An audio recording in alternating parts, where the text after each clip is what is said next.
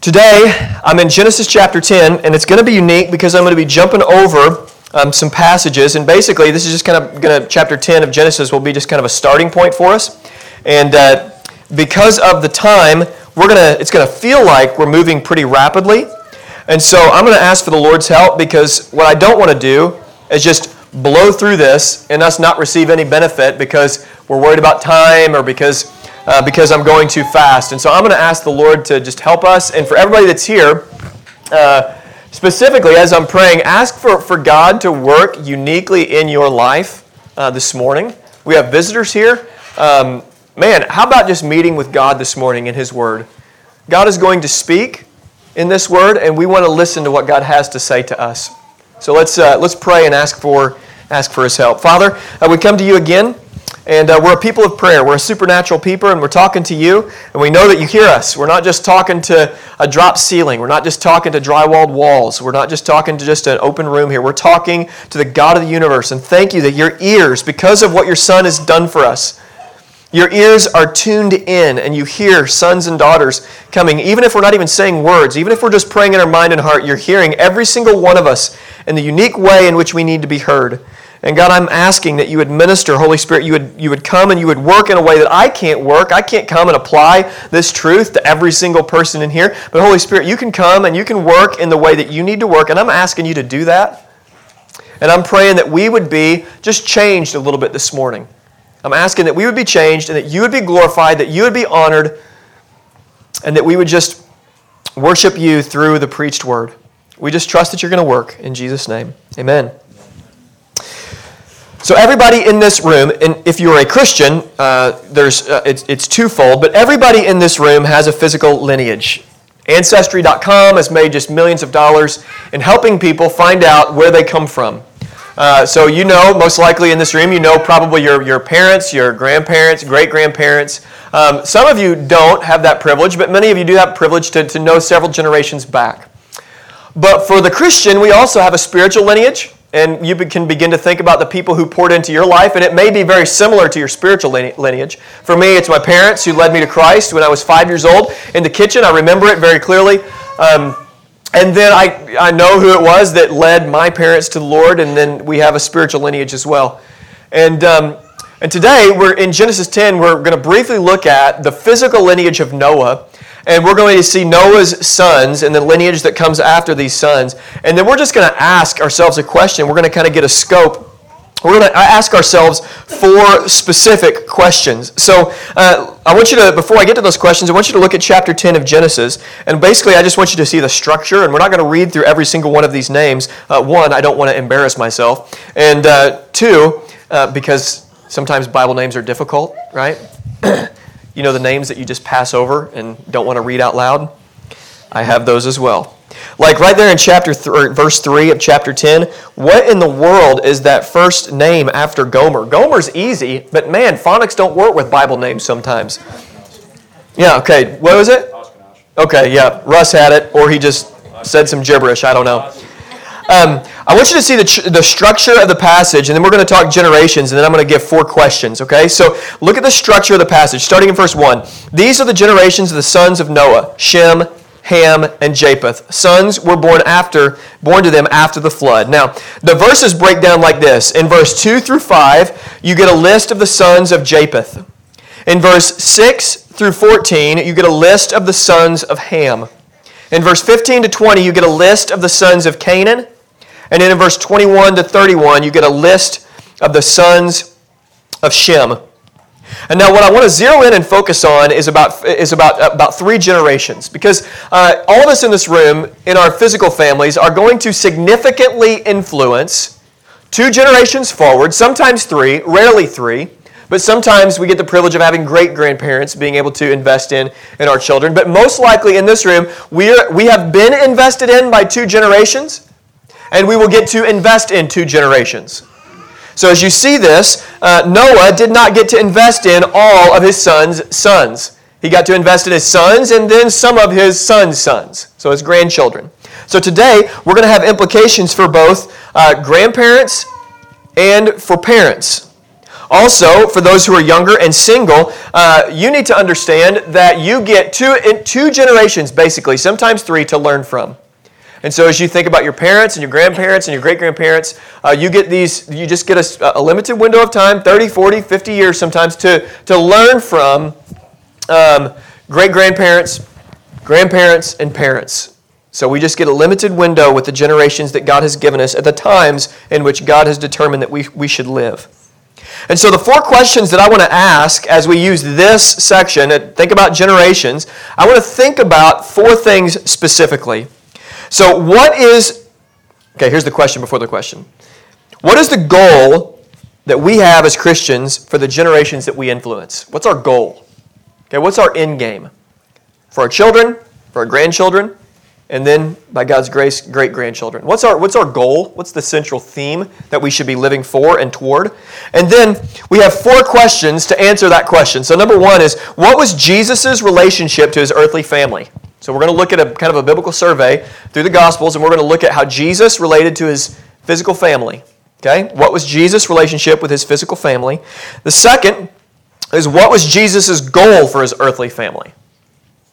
So he had interactions. He had a mother and a father and brothers and sisters, siblings. And the scriptures record for us, and they're somewhat limited in scope, but enough for us to discuss his relationship in that earthly family. Okay? So, what was Jesus' goal for that family? Uh, three, what did Jesus do for his true family? So, we're going to kind of change directions there with point three for his true family as he begins to identify who his real family is. And then, four, what does the work of Jesus mean for our families? So, this is timely for us because we just had Baby Dedication Sunday, and for parents, and for soon to be parents, and for grandparents, it's going to hopefully touch, uh, touch everybody in the room. So, number one, uh, Jesus and his physical family. Now, this is where we're going to kind of take a detour from what we normally have been doing as we walk through the book of Genesis, and we're going to look at specific passages along the way. And some, for the sake of time, I'm just going to breeze over. So if you want, you can kind of write it down, go back, study it, or re listen to the sermon, or just do whatever you want to do to be able to catch up. So, John chapter 2, verse 1 through 5, we have a dealing uh, with Jesus and his mother Mary. Jesus and the family, where Jesus and his disciples, excuse me, were invited to a party in Canaan. If you remember the first miracle in the Gospel of John, Jesus turned water into wine, and he did that at the nudging of his mother. If you remember, his mom came to him. There was a tragic event. The mom saw, oh my gosh, we're running out of wine. And apparently, Mary wanted that wine. So she said, Son, uh, you need to do something about this. And she gathered a group of people and she said, I want you to do whatever Jesus tells you to do. Because for some reason, she knew that Jesus could provide an answer or a solution to the problem. And so Jesus reported back to her, Woman, it is not my time. And she said, it didn't stop her. She said, Okay, don't stop and, and do this anyway. Do whatever he tells you. And she keeps going like she didn't even hear him. And at his mother's bidding, Mary got the attention of her son. Jesus recognized the unique voice of his earthly mother in his life. And Jesus listened to her. And he, do, he did so, he listened to his earthly mother and did in accordance, and he acted not in, uh, against his heavenly father's will, but in accordance with his heavenly father's will. But it was at the bidding of his mother. And so we see in some level, as you get into John chapter 2 and study that when you get time, his mother had some influence in how he was going to act at the wedding at Cana. You see that there was some sort of familial um, attention, special attention that Jesus gave to his earthly mother. And mothers, um, when your sons are older, don't you thrive on your son giving you attention? I, I think my mom, if I called her, I mean, she'd love if I called her every single day. But if I called her once a week, she would be thrilled. Fortunately, I do get to see her. And by the way, and for the mothers with grown sons in the room, sons, call your mom every once in a while. Okay? Moms, Grandmoms, would you love that? Okay, you can out yourself there. Okay, call your moms. You can see that Jesus had somewhat of a, a good relationship with his mother. He had one in which she felt uh, at a party where she didn't feel like she was going to so much put a spotlight on him, where he was going to be weird about it or anything like that, and he responded. Uh, Jesus then, in another scene with his mother in John chapter 19, verse 25 through 27, uh, Jesus, through the agony of her, her, his mother, seeing him go through the crucifixion. And imagine, by the way, as a sidebar, how many prayers of faith that Mary probably prayed for her son to be delivered from this crucifixion. And the answer she got back from her Heavenly Father was no. You think about that. And old Garth Brooks had some wisdom when he wrote that song. Sometimes I thank God for unanswered, unanswered prayers. That's funny. Come on, guys. Man, jeez. Uh, okay. Rough crowd. Um, and, uh, and Jesus, in this moment of pain and crucifixion, he looked at his earthly mother and he said to the disciple that he loved, the John, the beloved, he said, Woman, here's your son. Son, or mother, here's your son and what he secured for her as he was as she was losing her earthly son in the relationship they had had for that many years before. He was providing for her another son one in which would be able to care for her and love for her love her. And it was the disciple whom he loved. You see there was a tenderness through that i believe. He didn't do that for anybody else uh, there was a tenderness in his provision for his mother's pain. There was a sympathy that was seen in him doing that for her. And so we, we can tell that he did have this relationship. It wasn't, um, he, he, did have a relationship with his family. It wasn't this cold relationship in which uh, there was not feelings there or there was not compassion there. He was providing for his mother. And then we see, now we see these scenes with his mom. We see also Jesus and his siblings. I am going to ask you to turn there, turn to Mark chapter 6, verse 3. And then we'll move here pretty rapidly after that. Mark chapter 6, verse 3.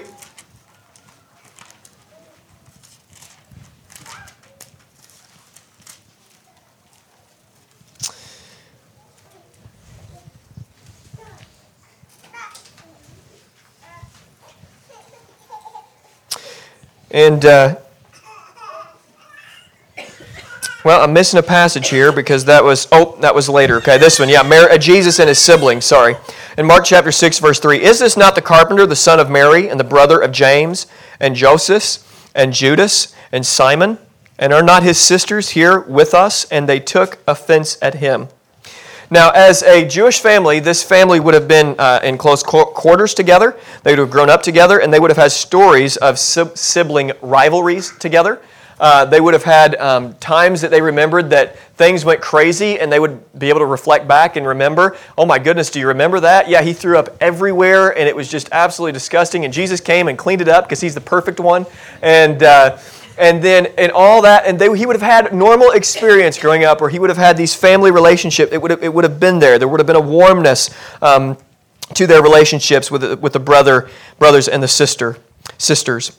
Um, but then I want you to see, even though there was, he, he did have these dealings with his earthly family, uh, he had something that he had in mind for his family that was really specific. And so I want you to turn one more time uh, and turn to Matthew chapter 12. We're going to look at verse 46 through 50. And what Jesus is going to do for us is he's going to take the earthly family and he's going to turn it into a metaphor for the spiritual family. And these metaphors can kind of go back and forth. There's things that we can learn about the church as we look at the family, and then there's things that we can learn, learn about the family as we look at the church. And Jesus is going to do this for us uh, in a pretty, pretty unique way. So, Mark chapter 12, verse 46 through 50. Here's what he says. While he was still speaking to the people, behold, his mother and his brothers stood outside asking to speak to him. But he replied to the man who told him, Who is my mother and who are my brothers?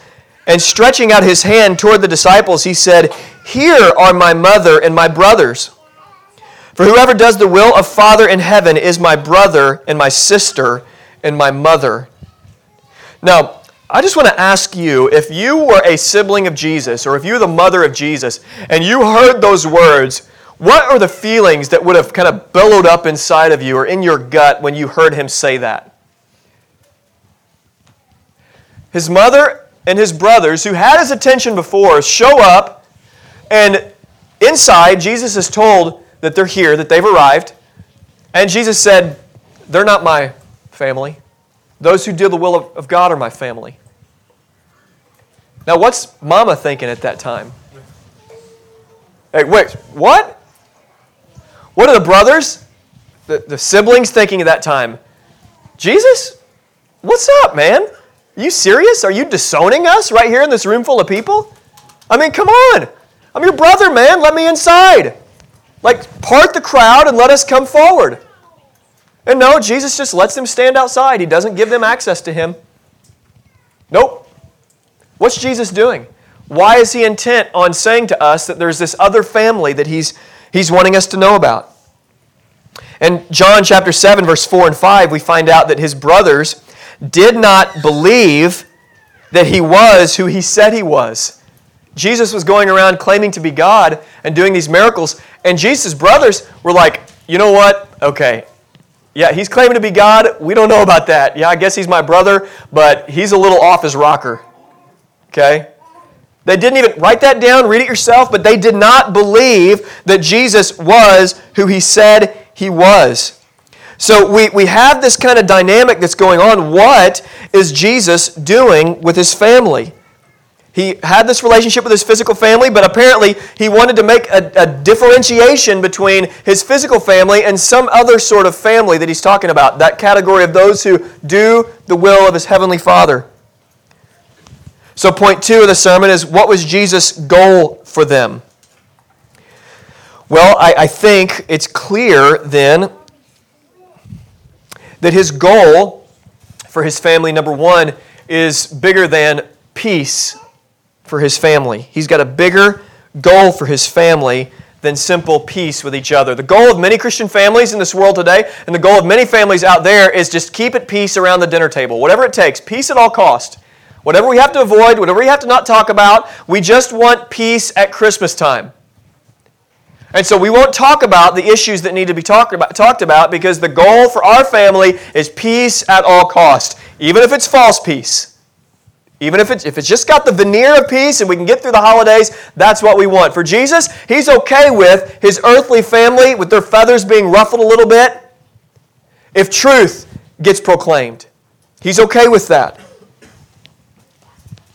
So his goal was more than peace with the family. It's more than success in life. His actions, Jesus' actions, had a direct effect on the family. It had a direct effect. Oh, there's the family of the man who's claiming he's God. It had a direct effect on their lives. His, Jesus' goal for his earthly family was bigger than, it was different than, and it was not about avoiding embarrassing the family name. Many families today put the pressure on their sons and daughters to live up to a family name. Some of you, if you come from uh, a family of money, or if you come from a well to do family, there is, um, and maybe there's more of this in in the south or maybe the coasts or something like this, but there comes, becomes pressure for you to be somebody or do something that honors the family name. And uh, Jesus had a more important goal for his earthly family, and he was okay with their name, okay, being a little bit tainted for the sake of truth. Uh, Jesus also was certainly for more than just morality because he was continually uh, telling people that living the normal Judaic way life was not enough, that they had sinned against God. So Jesus had a goal for them that was so different than, mod, than, than many modern worldly family goals, and in fact, many family goals uh, within the church. So Jesus wanted his earthly family to be a part of his true family. It wasn't enough for them to be brothers and sisters. You see, he let in the room those who did the will of his heavenly Father. Those who were of his earthly family were outside of the house. He, he's making a difference here. Okay? He's showing us a different way of family, a, a goal for our earthly families. So, what then did Jesus do for his true family? Well, Ephesians chapter 5, verse 23, we find out as husbands in the Old Testament and in the New Testament are head of an earthly family household, Jesus is the head of his household. Jesus has a family. Jesus has a bride. Jesus has a church.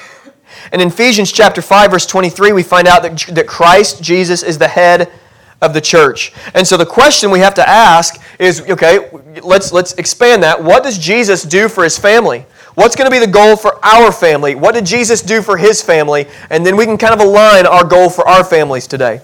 Well, here's what Jesus did for his family Jesus lived and died, lived a perfect life, perfect life for his family.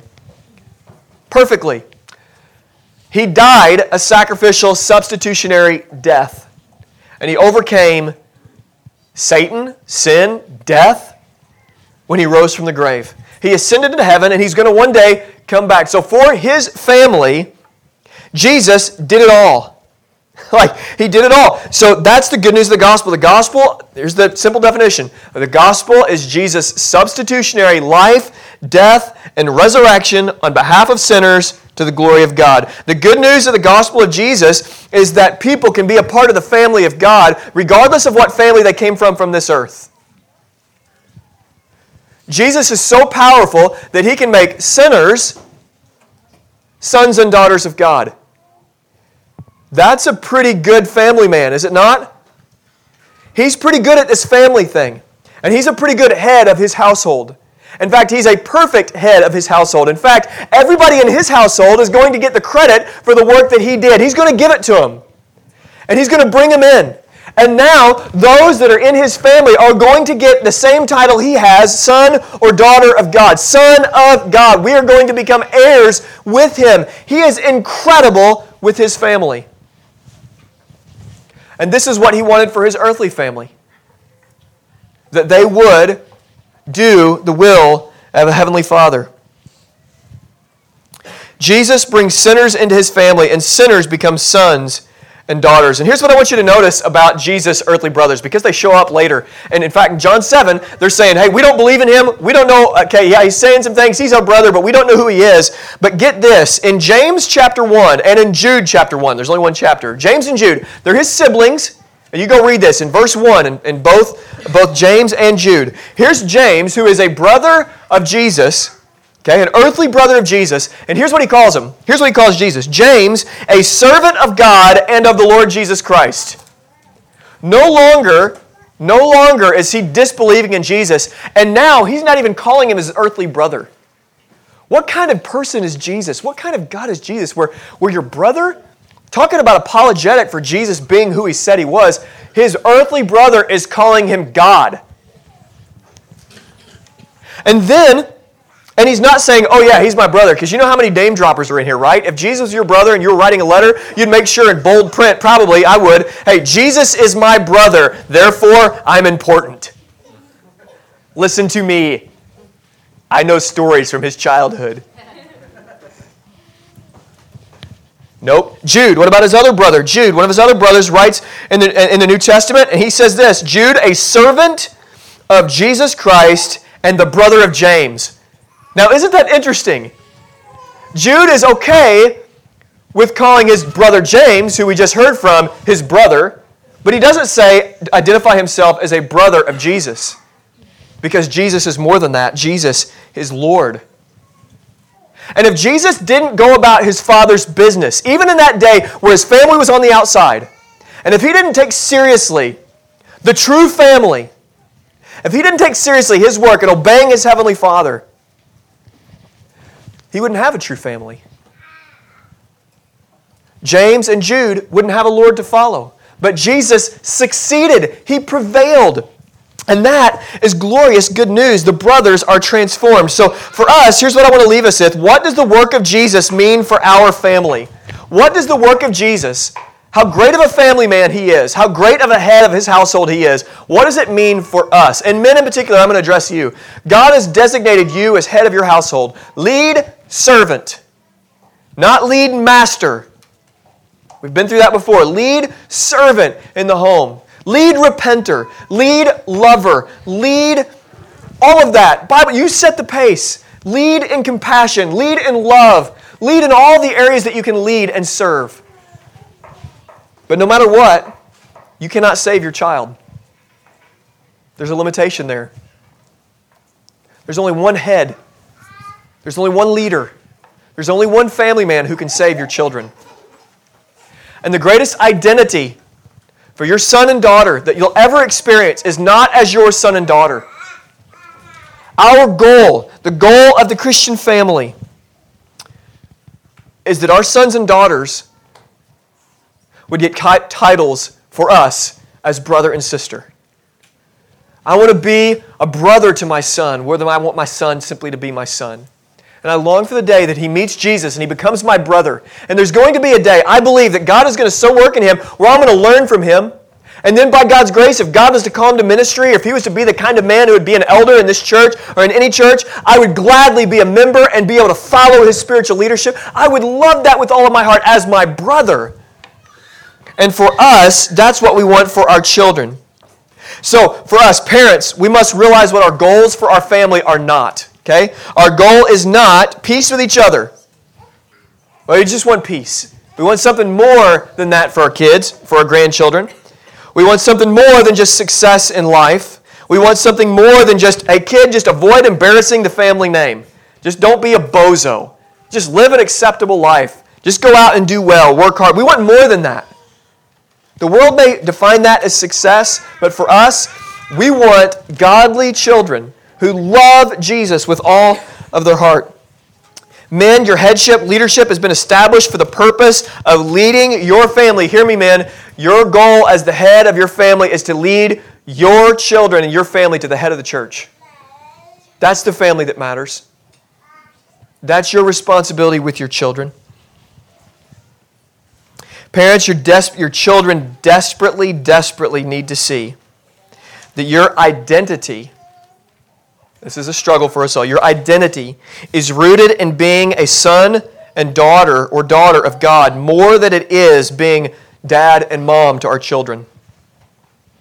If our identity, our central identity as parents or grandparents, is in being a parent to your kids, your gospel, your functional good news then will just be I just want my kid to be happy with me. And you will want nothing greater in your life than them just simply to be happy with you. If they are the center, that's what you'll want. Just no family strife. That's what you'll want. Francis Chan, if we see our goal of living and parenting toward the true head of the church, okay, we want, we want our kids, this is what all we want, is we want them to love and follow Jesus. Okay? We'll be able to say to our children the things that need to be said. Jordan got to speak an event a couple years ago, and she was speaking with Francis Chan's daughter.